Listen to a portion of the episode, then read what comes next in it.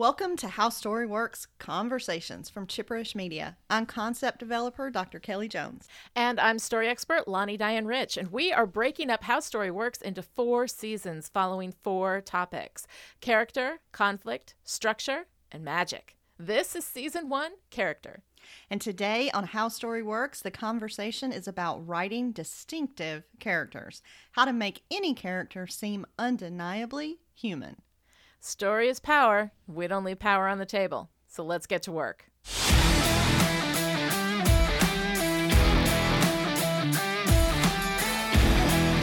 All right, baby. Last week, we talked about character roles the protagonist, Mm-hmm. the antagonist, and supporting characters. So, in my love of spaced repetition, summary, and reflection, I have notes. Awesome. So um, I remembered there are three qualities for a protagonist. So this is mm-hmm. your litmus test, right? yes. They mm-hmm. are the point of view character. So we're mm-hmm. seeing the story through their eyes.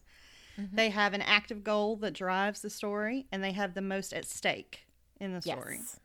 But antagonists, who are super fun to write, have only one job. One job. They have to block the protagonist. Yes, absolutely. Okay. But this dynamic is not the same as heroes and villains because your mm-hmm. antagonist can be a hero and your protagonist can be a villain. Absolutely. All right, very cool. And supporting characters are all the the living entities, uh, people that make up the community of the protagonist, mm-hmm. and can mm-hmm. also do the same for the antagonist Sure. if they have like a gang or like they might. minions. Sometimes they do. I love minions. Minions, Um, flying monkeys. Yes. Right? But but those supporting characters really make that world rich and real. Mm-hmm. Um, but they don't exist solely to shine light on the protagonist. They do have their own lives. They are the heroes of their own story. And I was thinking about this. It was really interesting. So I had to. Okay, I promise I will make this connect. It sounds like a random side story, but it's not. Oh, I'm excited. Yes, go. So I had to have a headshot taken for work. Yes. Now there are there are three ways to torture me. Well, four. One, make me watch terrible television in a waiting room that I cannot turn off. I'm looking at you, Judge Judy. Two, make me go to the dentist. 3 Uh-huh. make me go to the OBGYN. And four, make me have my picture taken. Right? Oh. So mm-hmm. I had to have a headshot taken. And luckily the photographer was wonderful and She super was. patient. Oh, the headshots were oh, beautiful. Oh, thank you. And she was very kind to me. But when I was explaining to her how unphotogenic I am, which is a thing, like it is a Which real is not thing. true. It is You true. are beautiful. I see you. pictures of you all the time. But beauty, I do not accept this narrative, Jones. well, but but beauty and photogenic are not the same thing. So like there is there is a science behind how a camera flattens your face and bone structure and all this Mm-hmm. stuff. And she said something really interesting to me. Because Mm-hmm. she said, you as a person, like you as yourself, can never Mm-hmm. actually see your true face. Because you Oh. can see a picture of yourself and you can see yourself in the mirror. But you Mm-hmm. can't actually see your true face. And I thought, you know what? That's what supporting characters do. Because a protagonist Oh. can't see their own face, right? So we need to see more of them through the supporting characters. yeah, yeah, absolutely. Which I- Wow, that's very cool. I like Wasn't that cool? I thought that was really cool. So one of the other big things that I remember from last week is likability doesn't matter. Mm-hmm. Characters need to be relatable because we're we're looking for that human, right? We're looking for ourselves in characters. Mm-hmm. And so we build that with the character triangle, which is strengths, weaknesses, and vulnerabilities. Yes. So hell with likability, yay for vulnerability. Yes, absolutely. And so I was thinking about the sources of vulnerability, and you know me and acronyms. So Oh yeah. we have the FILS, F I L S, Mm-hmm. right? Fear, identity, love, and shame as the sources of vulnerability. So I remember that by what fills your thoughts. Look there for vulnerability. I'm gonna steal that because I've been using fills. I've been using fills in my classes because I do acronyms all the time. It's the Mhm. only way to get them to remember like the various things that you have to think about when you're going through. It's almost like a checklist, Yeah. you know. Yep. Um, so the idea of what fills your thoughts because we are so focused each of us on our areas of vulnerability because those are the areas where we can get hurt. Right. You know, I mean, like as humans, I mean, you know, characters are, you know, reflections of the human experience, absolutely. But I mean, like as real people, we do that. So the idea that this is what fills your thoughts, I really love that. So we talked a lot about vulnerability last week, mm-hmm. but I wanted to talk a bit more about strengths and weaknesses because sure. mm-hmm. I think this sounds simple and it's really not. Mm-hmm. Um, I do a lot of career coaching. Yes. So I mm-hmm. help people, you know, build resumes or figure out what they want to study or how to advance from one level of a career or even get into an entirely different field. Mm-hmm. And I mm-hmm. realize I always start with strengths. Ooh. But I hadn't framed yeah. it in this idea of fiction. Right. So I was like, and I'm working on a story now. So I was like, okay, to figure out my character's strengths and weaknesses, I could do like a career consult for I love it. The character, right? sure. So, and I mean, even if it was like a completely different world, like if they're on, you know, a mm-hmm. medieval story, you still need like a sorceress and an, you know, yeah, whatever. So, people got jobs, man. Right? Yeah. Every there's mm-hmm. always going to be some kind mm-hmm. of job yeah. function to fill, um, even if it's not a typical quote unquote career. But um, mm-hmm. Um, so my favorite source for this is psychologist, teacher, and researcher named Don Clifton, mm-hmm. Who is the founder of strengths based psychology. Oh. And he fought in World War II and mm-hmm. saved many lives and, and received many commendations. And when he came back, I think he was so changed and harrowed by that experience. Yeah. That he he brought this research question to the field and said, What would happen if we study what's right with people versus what's wrong with people? oh my God. Right? Because psychology back then didn't really do that. uh, you know what? It doesn't do that now. We are constantly yeah. looking for what's wrong in people rather than what's right in people. So I love how subversive this basic idea of work on your strengths, you know, right? go with your strengths. Yeah, I yeah. love it. So he created what is now called the Clifton Strengths Assessment. Uh-huh. Uh, this is published by Gallup. It is a very validated instrument. There have been over 22 million people that have taken this. Oh my goodness. There's a book that goes with it. It's called Strength Finders 2.0 by Tom Rath. Mm-hmm. And mm-hmm. what it does, so you answer a whole bunch of questions. Yeah. And then there's 34 themes of strength. And the assessment shows you your top five. Ooh. But then the website and the book explain in depth all 34. And so if you want to figure out what are your character strengths, like this would be a fantastic source of inspiration, yeah. you know, and a mm-hmm. and a template. Mm-hmm. So the the strength and it's primarily like this is designed to be applied at work, but I believe this applies to your whole entire life. Mm-hmm. And the the strengths are organized into four main categories. So there's mm-hmm. strategic thinking, relationship building, influencing, and executing. And each of them mm-hmm. have different, you know, strengths listed. Mm-hmm. So if if you get like no points for a particular strength, then that, darling, is a weakness for you. Oh, that opens up a weakness. Absolutely. Right? Yeah. Yeah. And so like for me, my top strengths are all in the strategic thinking and relationship building buckets. Mm-hmm. So I'm strong on ideation. I'm a futuristic thinker. I'm a learner. I have tons of empathy, and I'm, I'm unfortunately like one of my strengths is positivity, which can be incredibly annoying for other people. but no, I love it.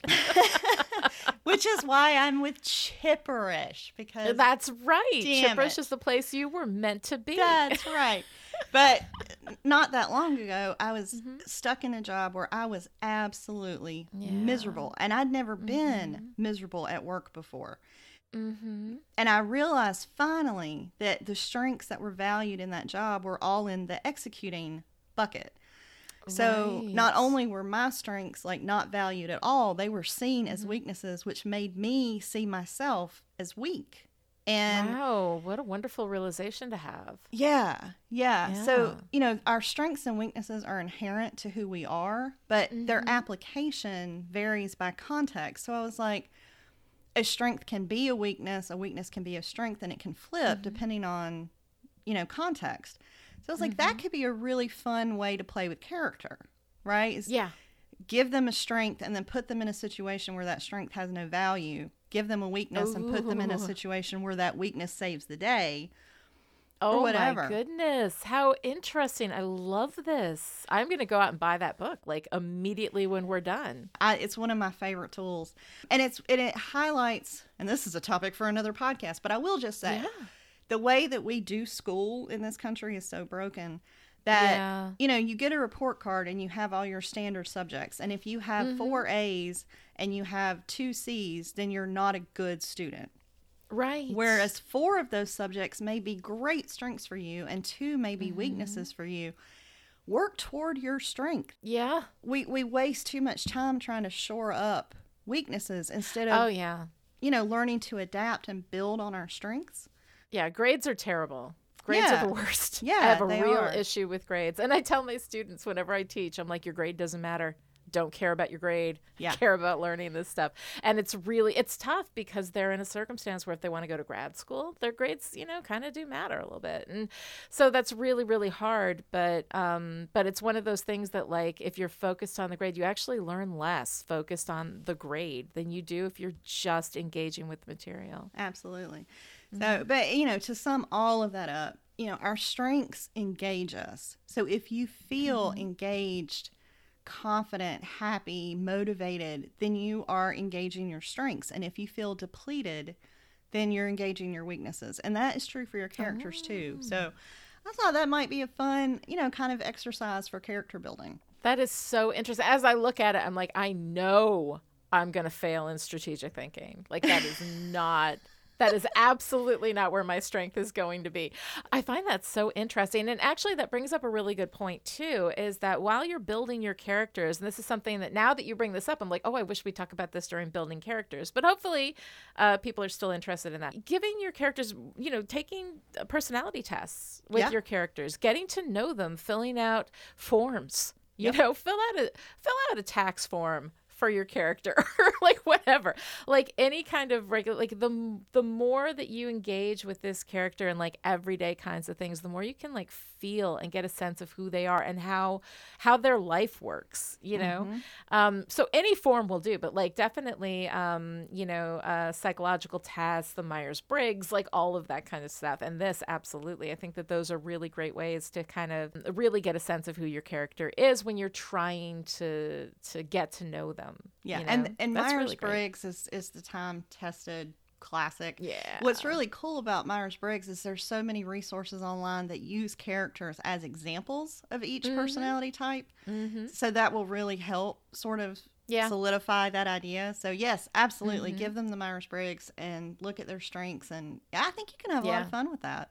astrology is real good too Yes. astrology is really good too because even if you don't believe in astrology and a lot of people don't and i get it i'm on the fence i'm on the fence with it um, although i did find it interesting that everything fell apart this week when mercury was in retrograde i'm just saying Oh my thing. God, I you are not kidding. it. Yes, I have noticed it as a pattern. But if you look at your characters and you're like, okay, this person is a Pisces, Leo rising, or whatever, like go deep into their um into their astrology and you never have to mention you don't have to mention in your book that they are you know intj from the myers-briggs or that they're you know a gemini or whatever like but when you're working with your character the fact that you know that Mm-hmm. and you're like, oh man, we got a Scorpio and a Leo in one room. Boom. You know, I actually don't even, I don't know. I don't know if Scorpios and Leos would clash. I know nothing about astrology. Uh, I'm just saying, like, there are patterns and there are particular kinds of uh, astrological signs that supposedly work really well together and others that don't.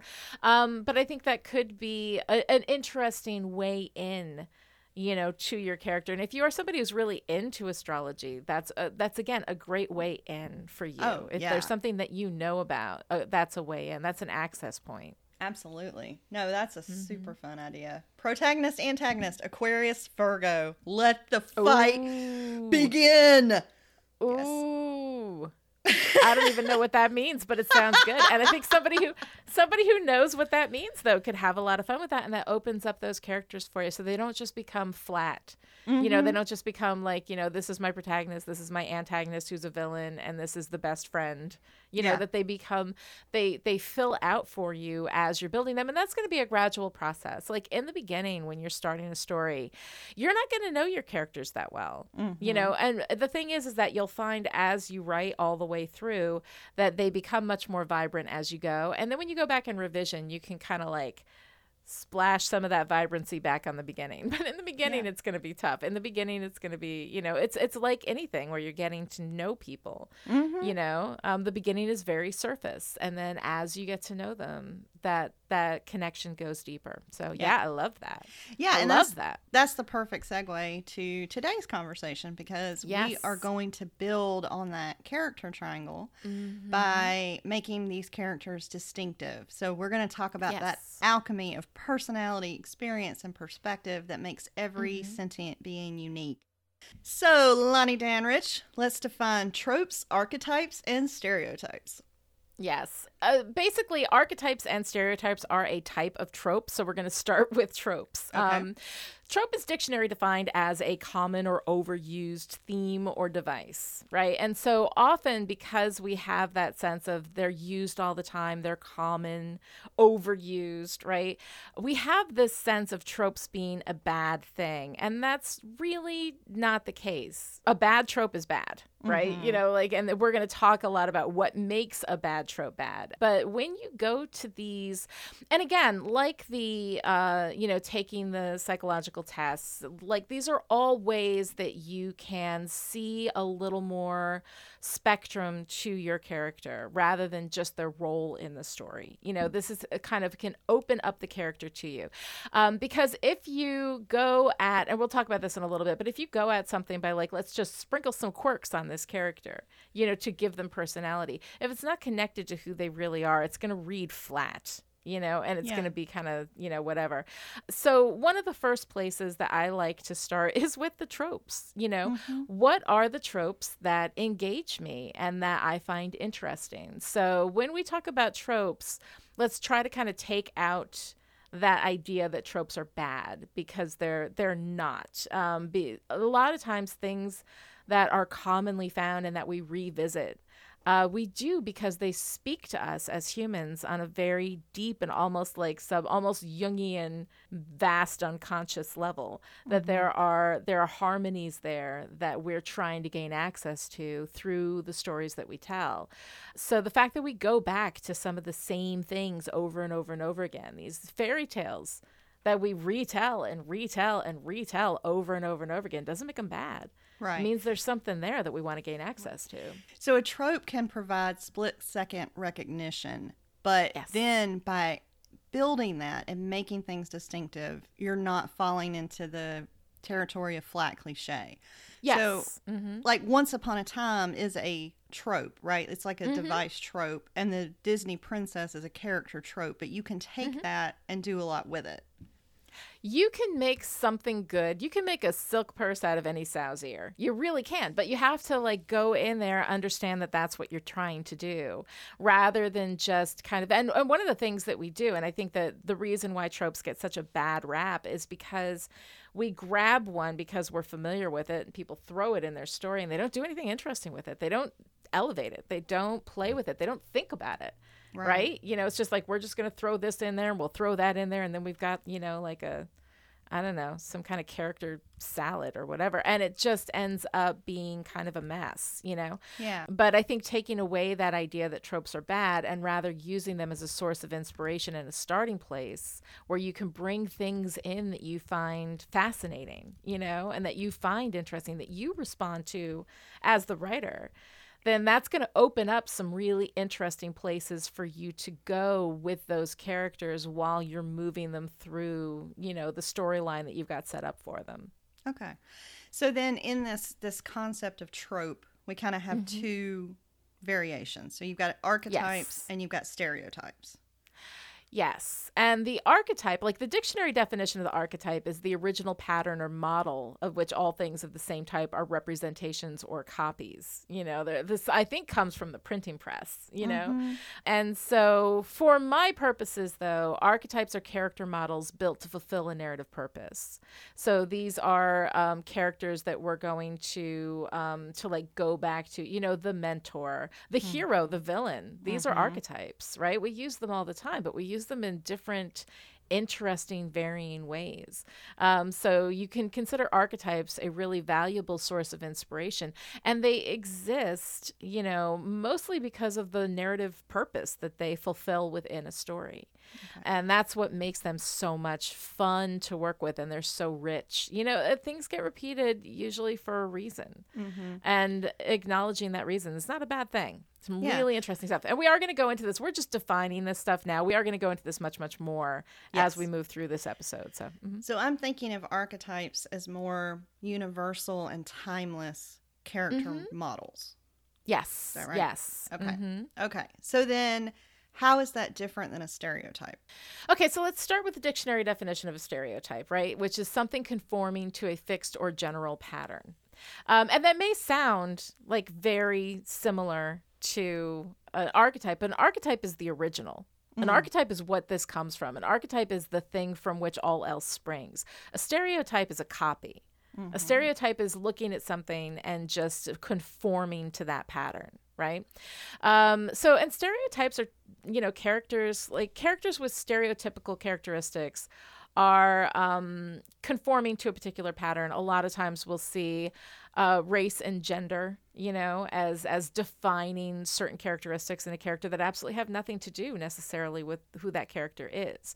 And you know, let's face it, like race and gender are societal constructs anyway. It's right. it's bullshit, right? So it's it's the things like it's the bullshit that gets stereotypes. I think of as like the bullshit crud that gets on your characters that you kind of have to clean off, you know. So if you apply certain characteristics to a character because you know they are a woman, like she loves to shop, right? You know, oh, for fuck's sake, right?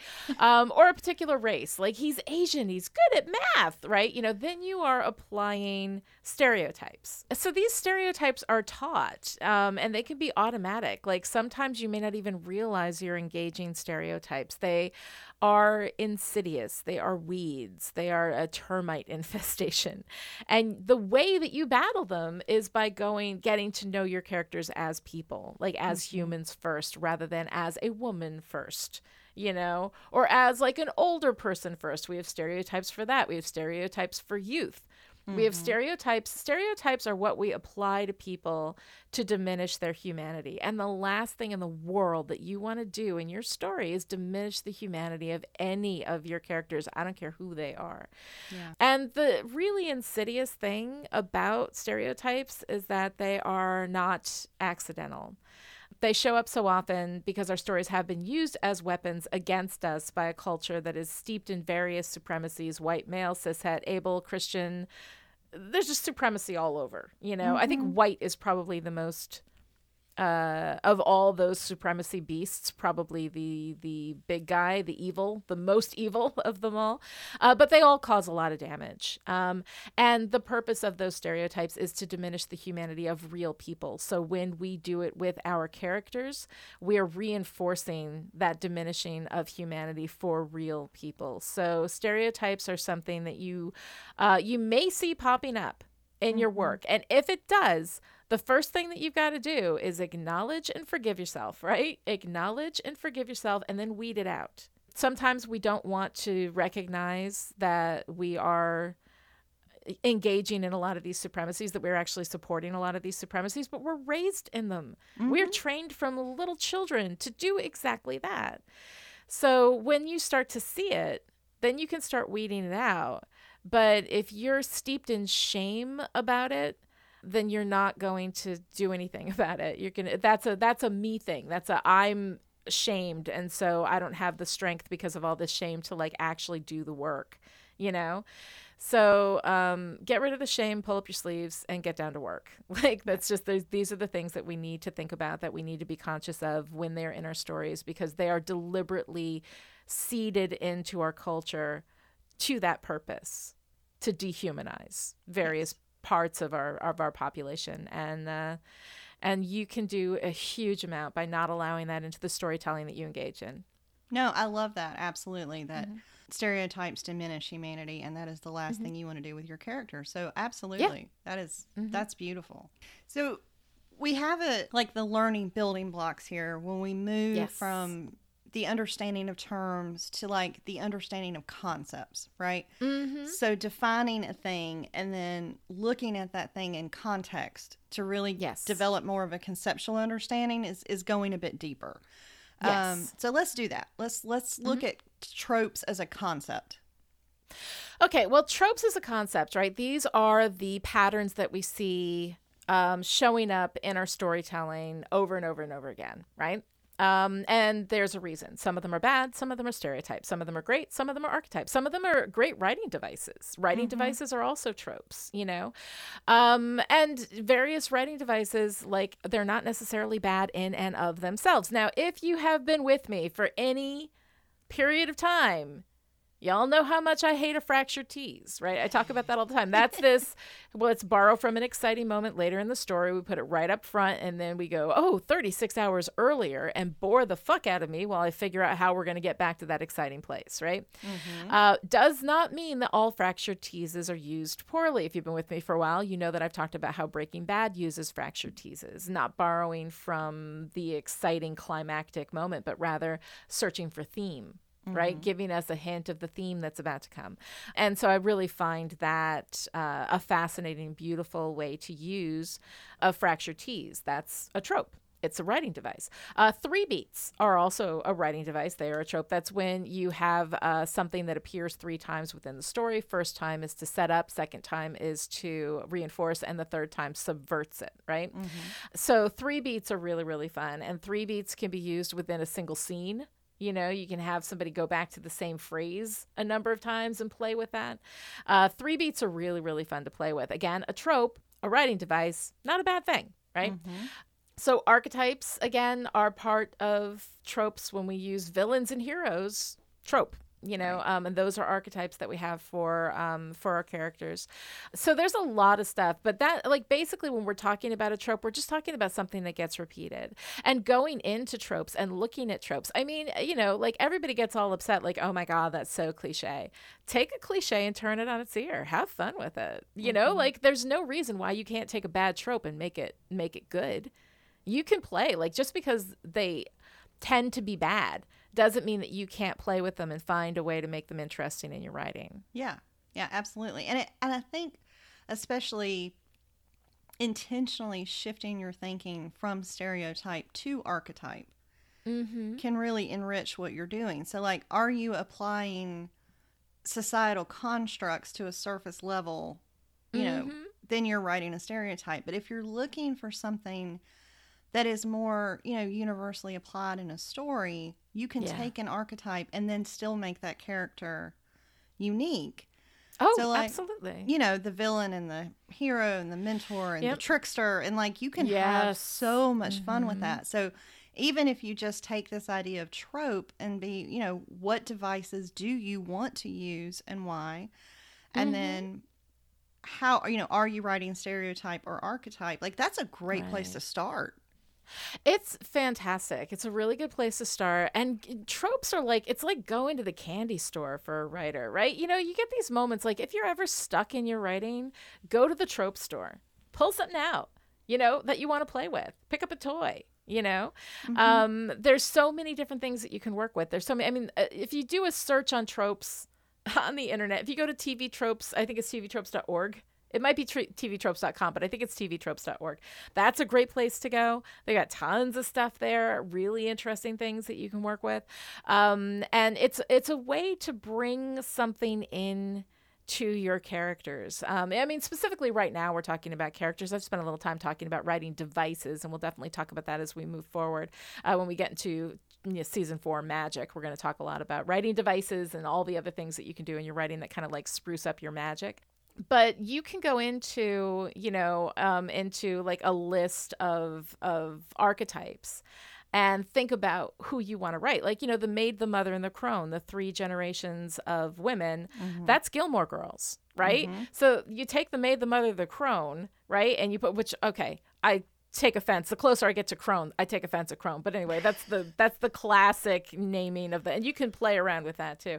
Um, but you bring that into you know like uh, early aughts connecticut and you've got Gilmore Girls, you know, um, you can bring these characters into anything. You can have a mentor character anywhere. You had one in Karate Kid, you know, you got it in Lord of the Rings and Gandalf, you know, um, they pop up all over the place. The trickster, oh, the trickster, oh, the trickster, so much fun. I Oh, mean, loki trickster. Loki. Loki. Is a classic, classic trickster. Bugs Uh, Bunny. Spike, no, Bugs Bunny is a classic trickster. Um, Spike from um, from Buffy Yep. is a bit of a trickster character, um, and and actually he's a trickster for a while, and then he kind of like he melds into something else. That's another thing. Just because your character starts out as one of Mm-hmm. these tropes doesn't mean they can't move into something else. You can arc them you know, from trickster to mentor. You can arc them from hero to villain or Oh vice God. versa. If you arc a trickster into a mentor, please, dear God, send me that story.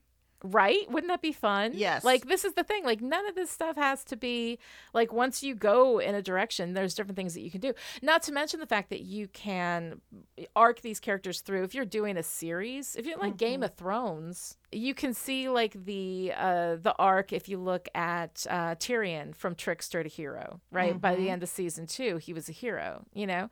Um that's a beautiful arc. That's so much fun to play with. Although his essential trickster spirit never gets left behind, right? He becomes something of a melded archetype there, right?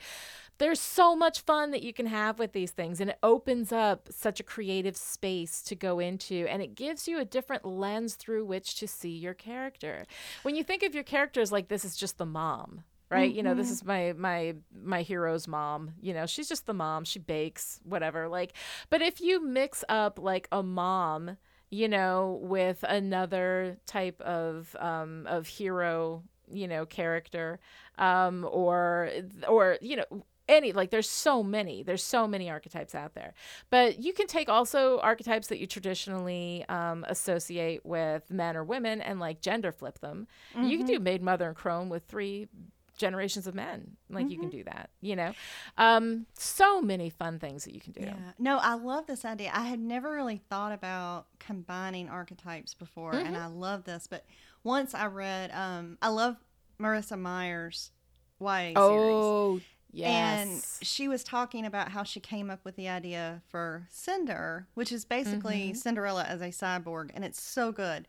But Yeah. she she was saying she like basically listed a whole bunch of genres and pulled mm-hmm. two out of a hat and combined fairy tales Yep. and sci-fi.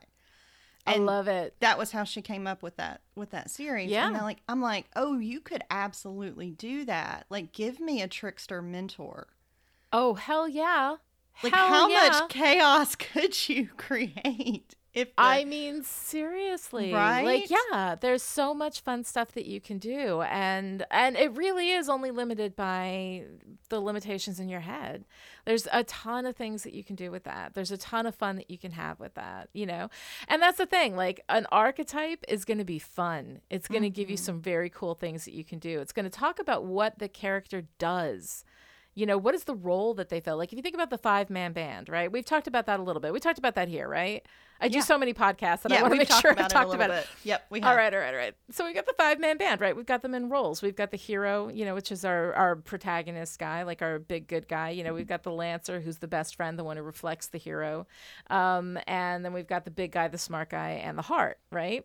So these are all just roles that these characters play. And those roles can shift over time. If you're telling a long-term story you can have somebody who's the big guy one day and the heart the next you know mm-hmm. and they can switch back and forth between these roles. You can add another role in you know depending on the needs of what your story is. Like there's a lot of fun stuff that you can do starting with archetypes. And stereotypes like again stereotypes are the dehumanizing kind of dark side of these reused tropes right and again like you need to take a look at those Uh, you need to weed those out. Um, you will find when you're working with archetypes, you're going to go deeper. You're going to get more depth. You're going to get more human. And when you work with stereotypes, you're going to go more shallow, and you're going to get less human as you go. Those those very shallow surface level kind of personality traits that you assign because we know, you know, all chicks like to shop, right? You know, and women are hysterical and they are emotional. And, you know, when they calm down, then maybe we'll talk to them. You know, I mean, that kind of thing. Writing is, I think, an art that loves humanity. So hmm. when you when you go into your writing, do it with that love for all of your characters. You have to love all of them. I love that. So one of the things when we talk about stereotypes um, is that uh, people get kind of in this in this mindset, right? That like we need more diverse characters, right? We need more characters from different backgrounds and from different places. Um, at the same time, if you are writing somebody who doesn't share your particular experience and let me just say this. As somebody who who ticks almost all of the privilege boxes aside from male i will say that it's very easy the world has set you up to be blind to certain things right? To experiences um, that don't map to your privilege. Because when you walk through the world it's a different world for you. It looks different than it does for people who are from the various groups that our culture marginalizes. So, if you cannot see, if you have not seen that full experience, then writing a character from that perspective, and I'm talking about your POV characters, right, um, is going to be pretty much impossible to do it right and to do it well and to do it with respect and understanding. And writing supporting characters from those groups, you need to have that as well. Um, it's just that it's the the spotlight is going to be so much more like I've seen men who write women as supporting characters, and I'm like okay, and then when I read them writing from the like first person POV of a woman, this has happened to me a couple of times. I've read a couple of of books read by men written first person POV for women, and it read so flat to me. Like they just didn't get it. It was just a different experience. So, um, so it becomes much, much more. There's a bigger spotlight on it. The answer to that, for some writers, they say, "Well, I'm just going to write what I know. I'm going to write all white people because I understand the white experience." You know, um, I don't think that gets us anywhere as as human people you know or or moves our storytelling into a better space however you are going to have to do the work there's so much work to do. There's so much work. I've been doing this for years trying to like see things that I haven't seen before and I still miss I still miss stuff, you know. And I've been uh, trying to to have that sensitivity and to be able to and it's just it's really hard. It is the rest of your life. It is like personal health. It is an everyday thing. You get up and you do your workout every day. You get up and you eat your veggies every day because that is a constant thing. It is a constant thing that you're going to be doing for the rest of your life. So the first step is don't think that, you know, you you read a couple of books and you're done you know you follow a couple of people on social media and you're like i'm totally i'm totally woke now you know mm-hmm. uh, you're not you know um, it's it's impossible to be completely woke. You but it's a constant work that you need to do just to be a decent human being. Like that's the first step. But to be a good writer where you're writing these these characters who do not reflect your own personal experience i think the best thing that you can do writers all start out as mimics Mm-hmm. We all mimic what we've been given. We all mimic the stories that we read, um, and we we start out doing that, right? So uh, the biggest thing is read, read diverse writers. Go out and buy books from as many people, and be they nonfiction, be they essays, be they um, you know fiction, uh, you know written by people in that experience that is the best way and you know you're a writer you should be reading a lot anyway right mm-hmm. um, read as much as you can from diverse experiences and you will find your mind opening to like even the subtleties even the things like you know i read those books by men writing first person you know female protagonists and i couldn't put my finger on exactly what it was that was wrong i just knew it was wrong you mm-hmm. know because it just it was so not my experience. And i'm sure that if i went back into those books and like deeply dug in i could probably figure out a lot of it. But i didn't have any patience for it because it just didn't you know uh, it wasn't a good it wasn't a good experience uh, to read those books. So and that's the only experience i can speak to like mm-hmm. personally you know of, of being on that side of it. So uh, like reading as much diverse writing as possible in all contexts is um, the absolute best way um, for you to be able to write these characters with an understanding of their experience. Um, and again, like no particular marginalized group is a monolith. Like you can't write a character that's going to perfectly represent everybody. But the more, the problem right now is that we have so few um, characters that are diverse within stories.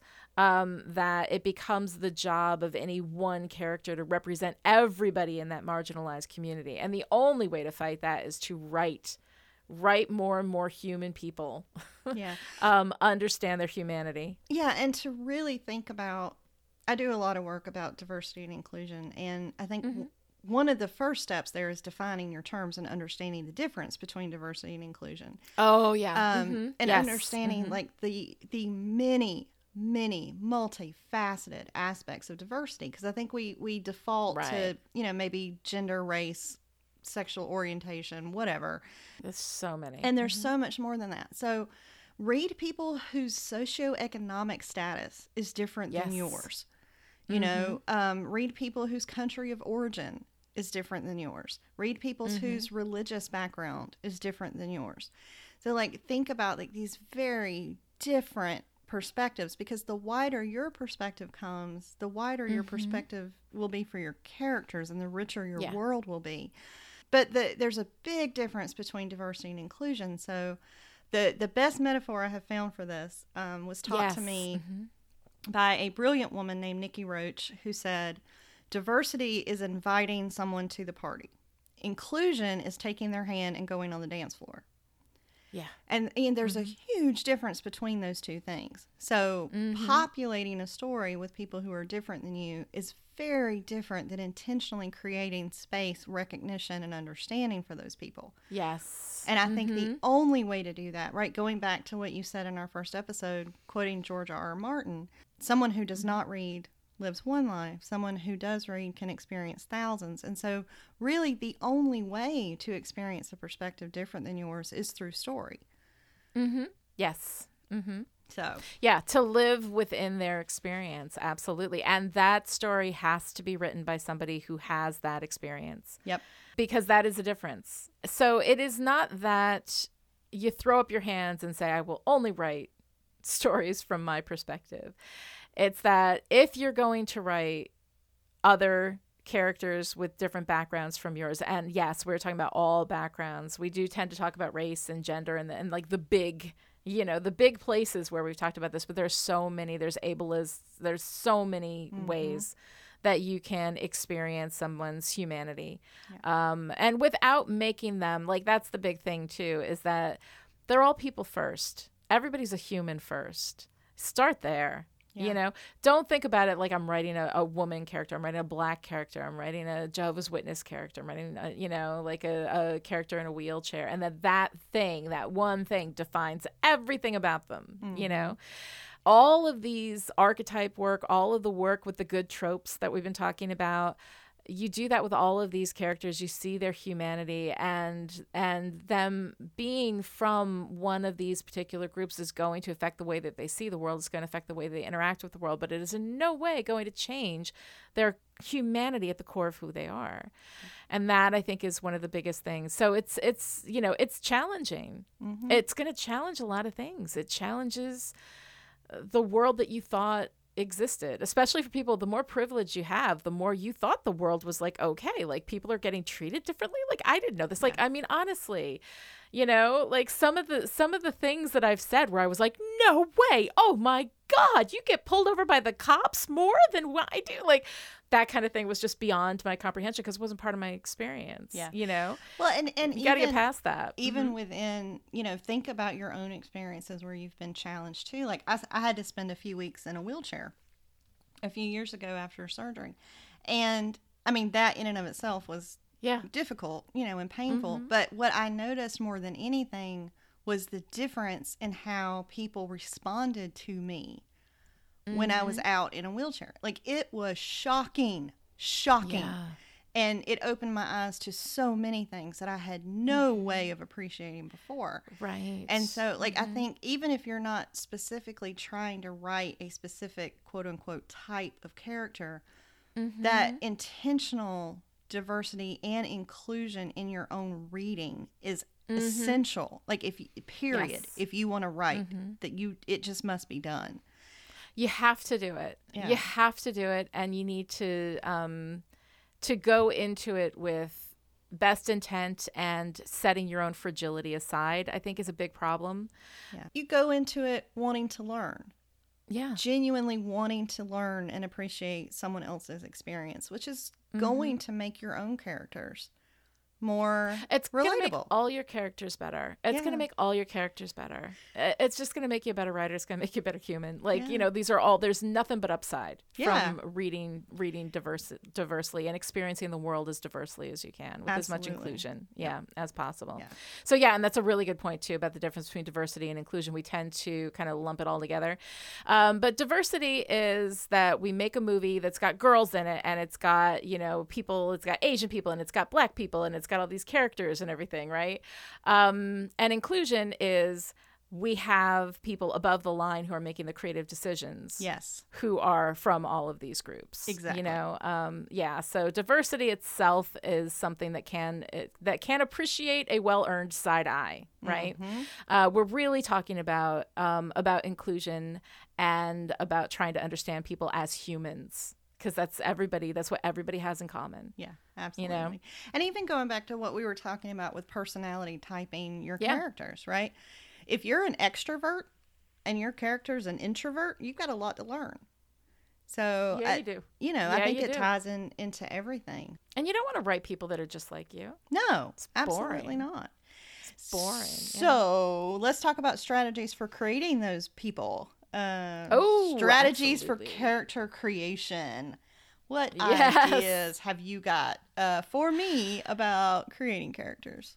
Well, we've talked about this a little bit about the idea of using a placeholder, using a Mhm. real person or, you know, stealing a character from somebody else and, you know, scratching off the serial numbers and, and reimagining it in your story, taking inspiration from existing people and existing characters. Um, it's a great idea. Yeah. Um, because uh, people that already are human to you, you're you're going to be starting ahead of that game where you're trying to figure out how what is the humanity of your of your characters. You know, what is it that you're you're digging into with them as people. You know, um, so taking people that you know, characters that you know, that you already see you know the full expanse of who they are as people and putting them into your stories not to mention the fact that when you're really mad at somebody somebody's truly terrible you can kill them in your book and ain't nobody gonna come for you I killed my one of my friends. The first book I ever wrote. Um, I had a friend whose husband was uh, violently abusive to her,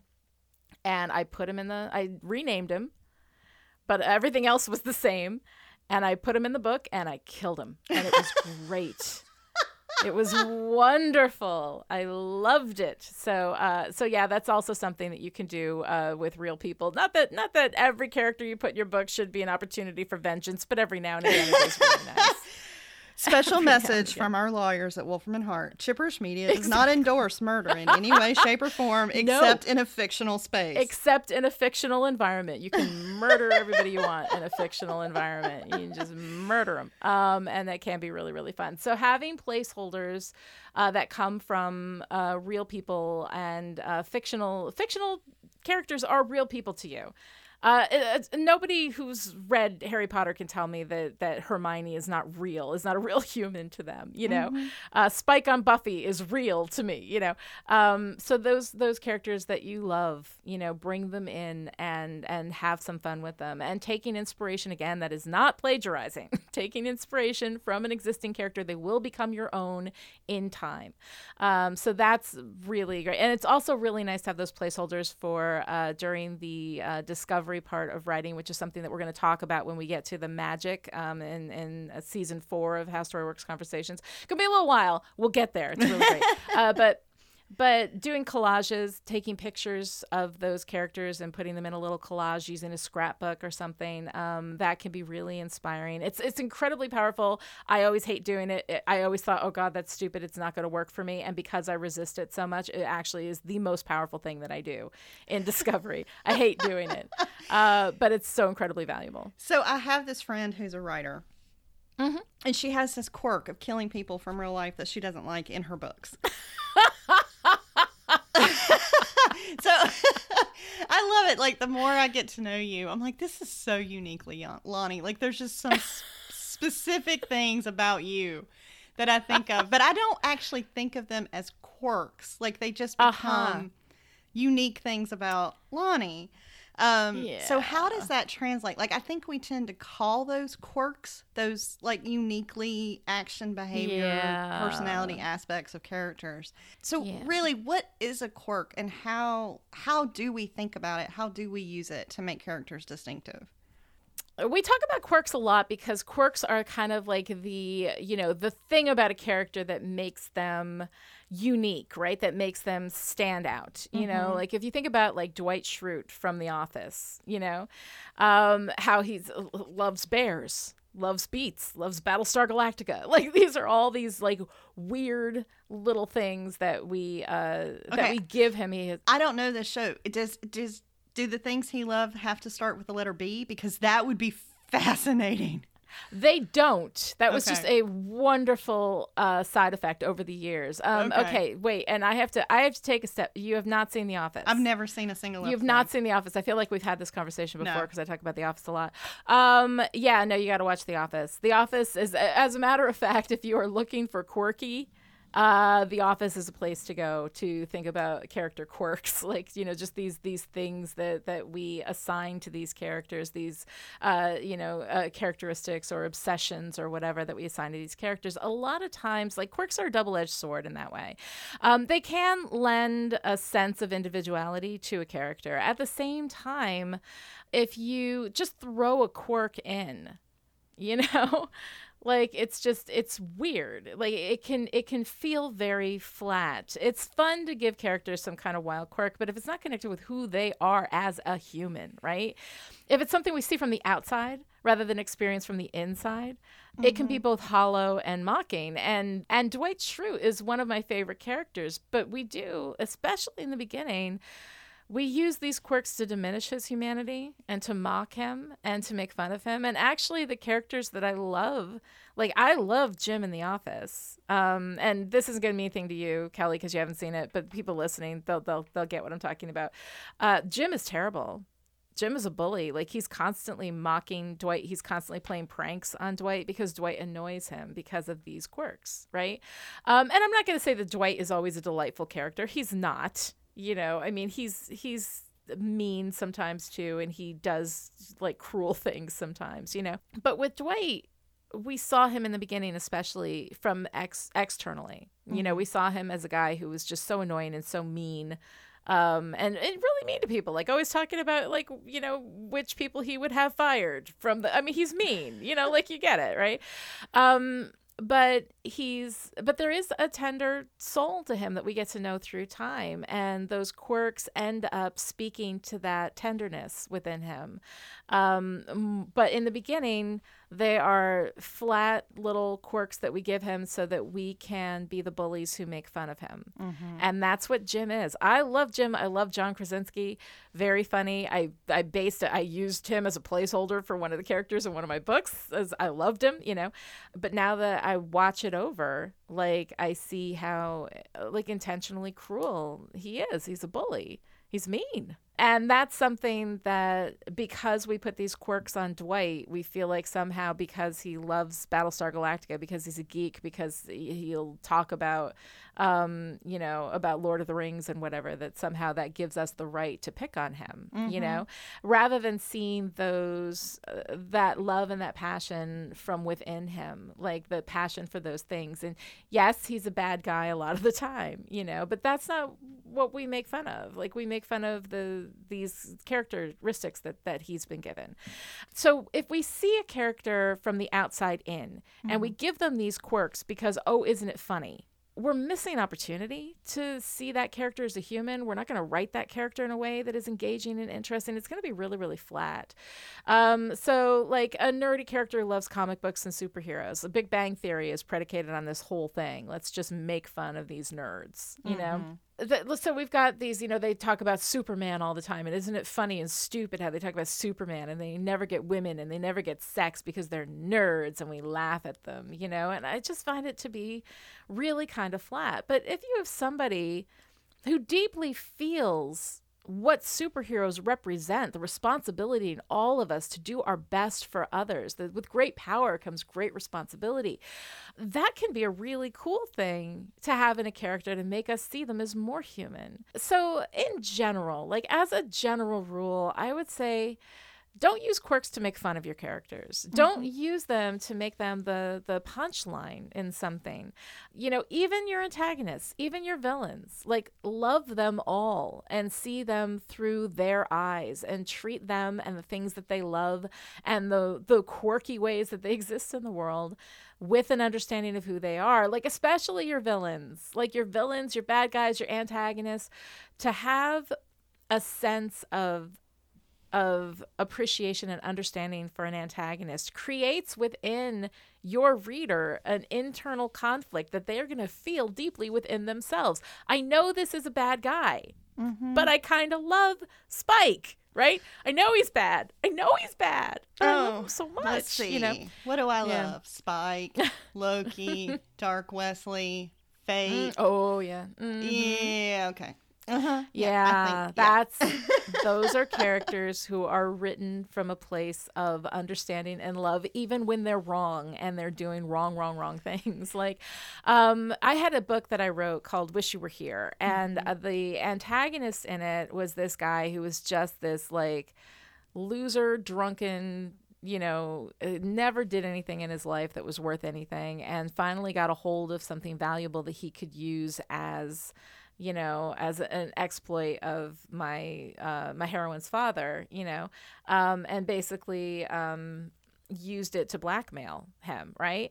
And because this character had always been, you know, this big loser, that never got anything right was always really super drunk. He was dry. Like he was sober during this book. And he was like, these people are going to take me seriously.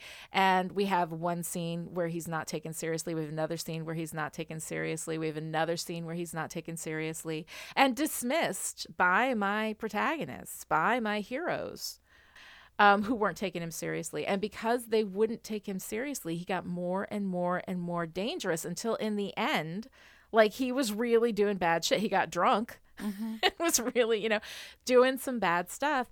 And throughout the whole thing, like he was bad. He was a bad guy from beginning to end. But I felt for him. Like I, I felt bad for him in a lot of ways. And I saw this world through his eyes, even though he was wrong, even though he had to be taken down at the end, you know, as that was the right emotional justice for this story you know, I had some sympathy for him, and I kind of liked that it was my protagonists who were dismissing this guy and not listening to him and not giving him any attention, mm-hmm. you know, or any respect at all.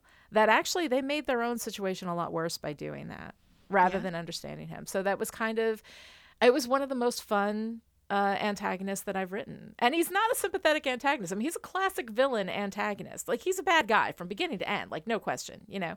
Um, but I kind of loved him. Oh, I think that's great. And I, I just, I love the, I mean, Chipperish has always been love what you love, but this idea mm-hmm. of love all your characters, respect yes. them, treat them as human, love all the people. Like you can mm-hmm. still present them as villains, you know, as evil. You can still be honest who they are. Yeah, but as know? fully, yeah. fully human, um, I just think mm-hmm. is is fantastic. And yeah.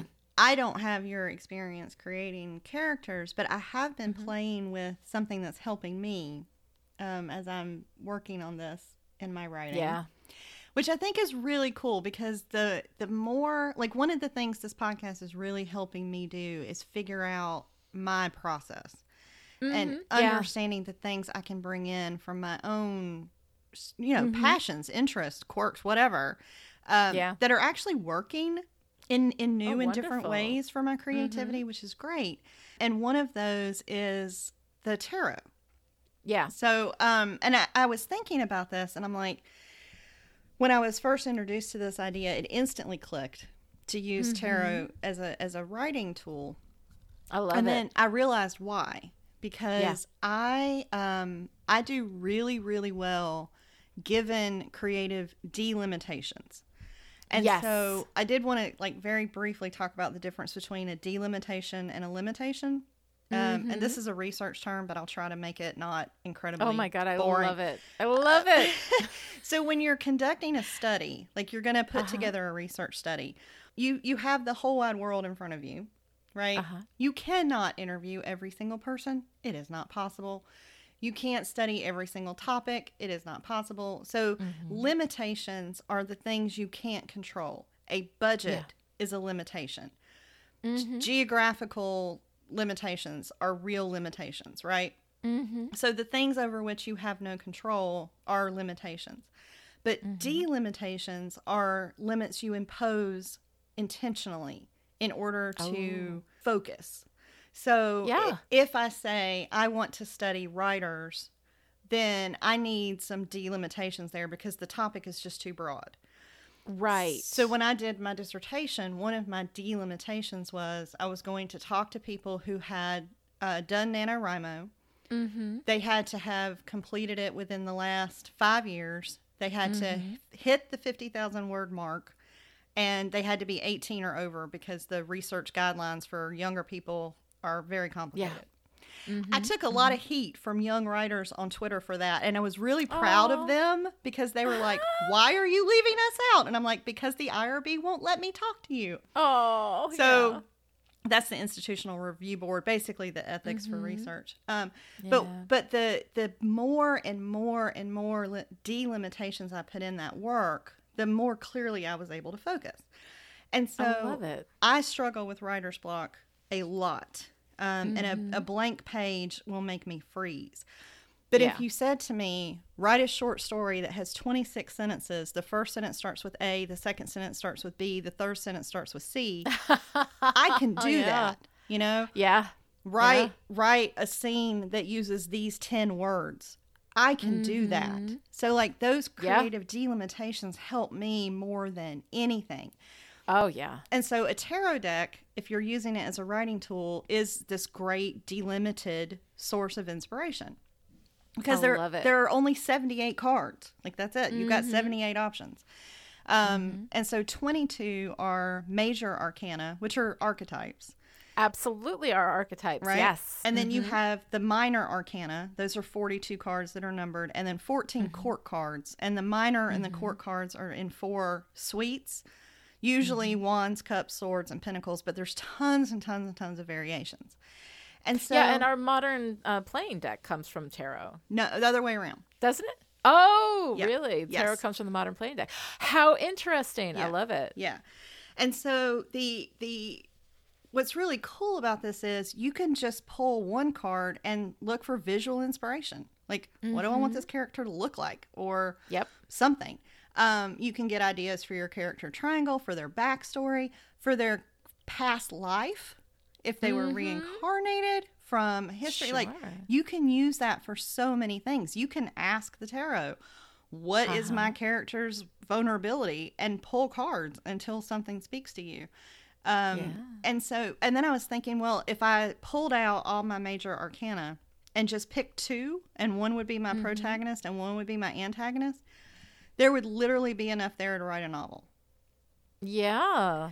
So oh my god. it's it's such a fun tool and, and kind of a different way to approach a story. Um, and there are 2 Mm-hmm. books that I really wanted to recommend. The first is Tarot Inspired Life by Jaymi Elford. Mm-hmm. And she has advice in there of like how to just pick a card and build a character from it. And she also Mm-hmm. Oh, I love it. recommends a four card spread. So you would pull four cards, and from one of them, you would take visual traits and then Mm-hmm. main strength, main flaw, and primary motivation. oh, I love it. And you've got a ton to work with. Um, oh yeah. But the other book, and this book has lit me on fire in terms of mm-hmm. creative thinking. And there's so much in this book that is just completely parallel with how story works. Mm-hmm. Um, But mm-hmm. it's called The Creative Tarot by Jessa Crispin. And it is tarot for writers. Like it is tarot for storytelling.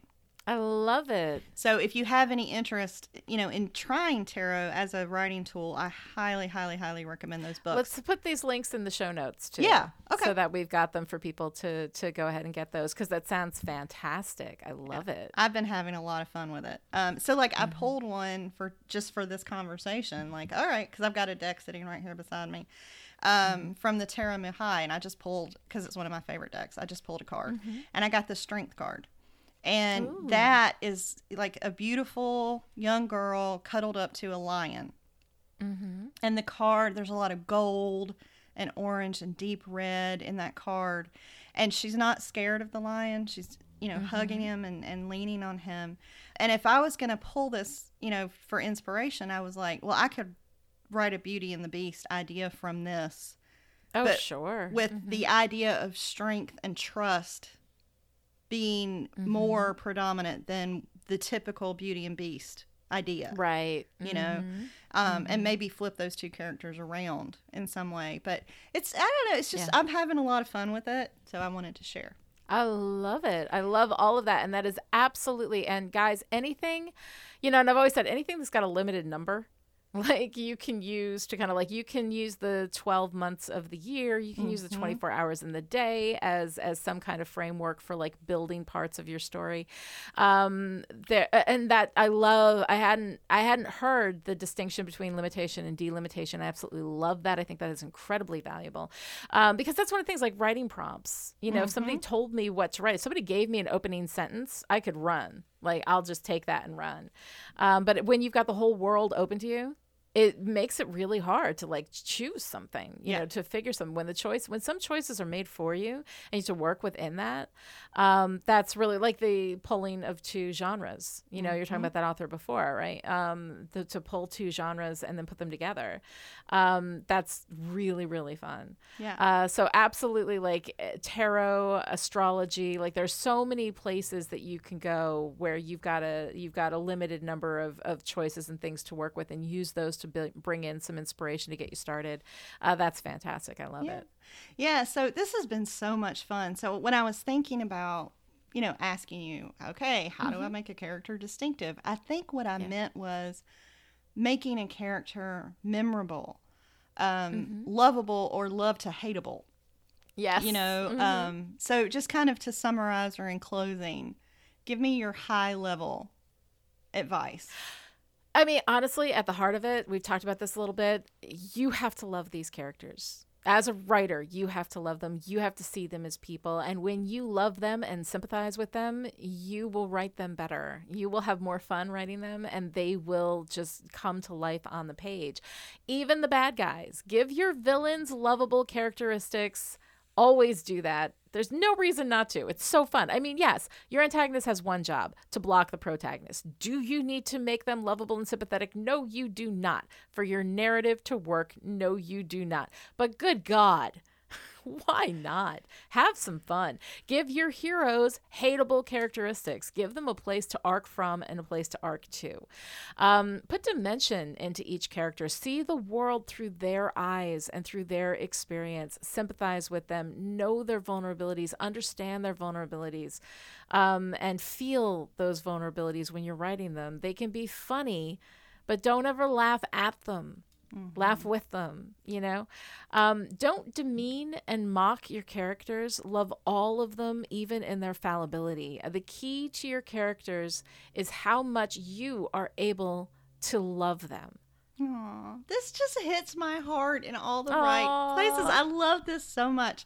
This conversation has been so much fun. And now, and now it Uh-huh. is my absolute pleasure and delight, delight, absolute delight to announce the fact that Lani Diane Rich wrote this week's homework. i hate homework like i know it's a great thing i know it's a great thing i know it's valuable but i'm always the worst like what am i gonna i don't know what do I, what do i want these people to do i don't know um so you know it is it is one of my weaknesses that I can work with, you know? Um, so I, I came up with a writing exercise for anybody who wants to do it.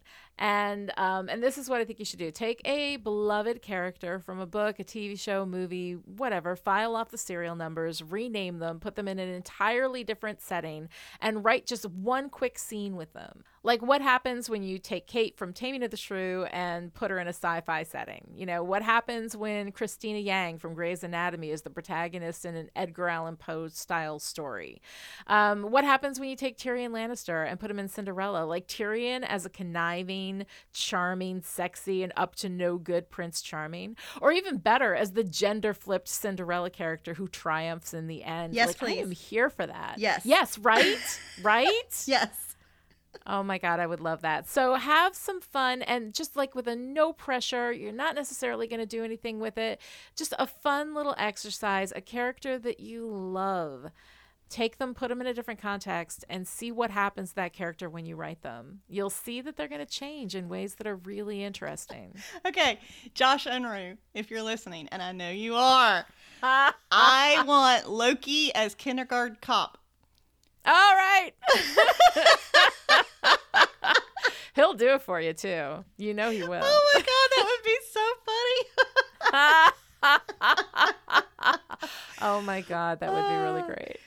Well, you know, basically our whole conversation today came down to love, which just yes tickles me to no end. Um, so on our closing, love what you love. What story are you loving right now?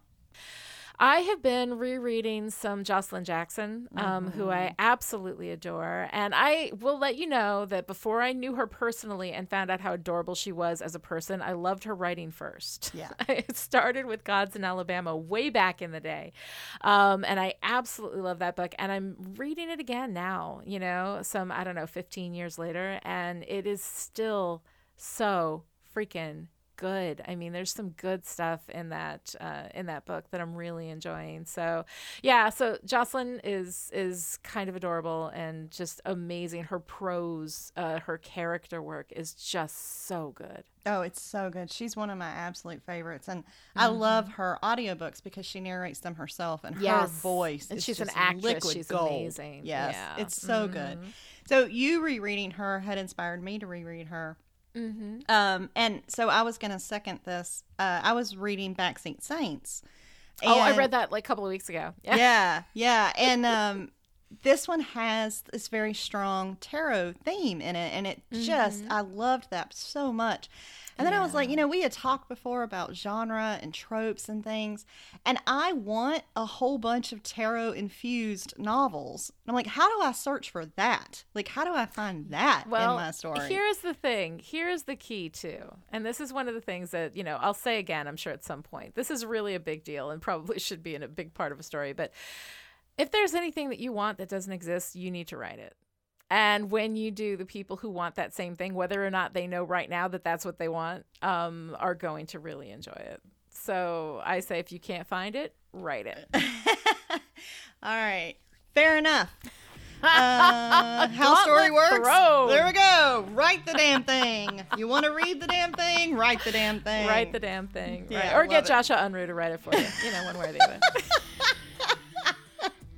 Well, that's my problem. I'm like, so many of the people I love are talented writers, and I'm like, Lani, will you write this for me, Josh? Will, will you, just write this? I me? want to read this. Will you write it, please?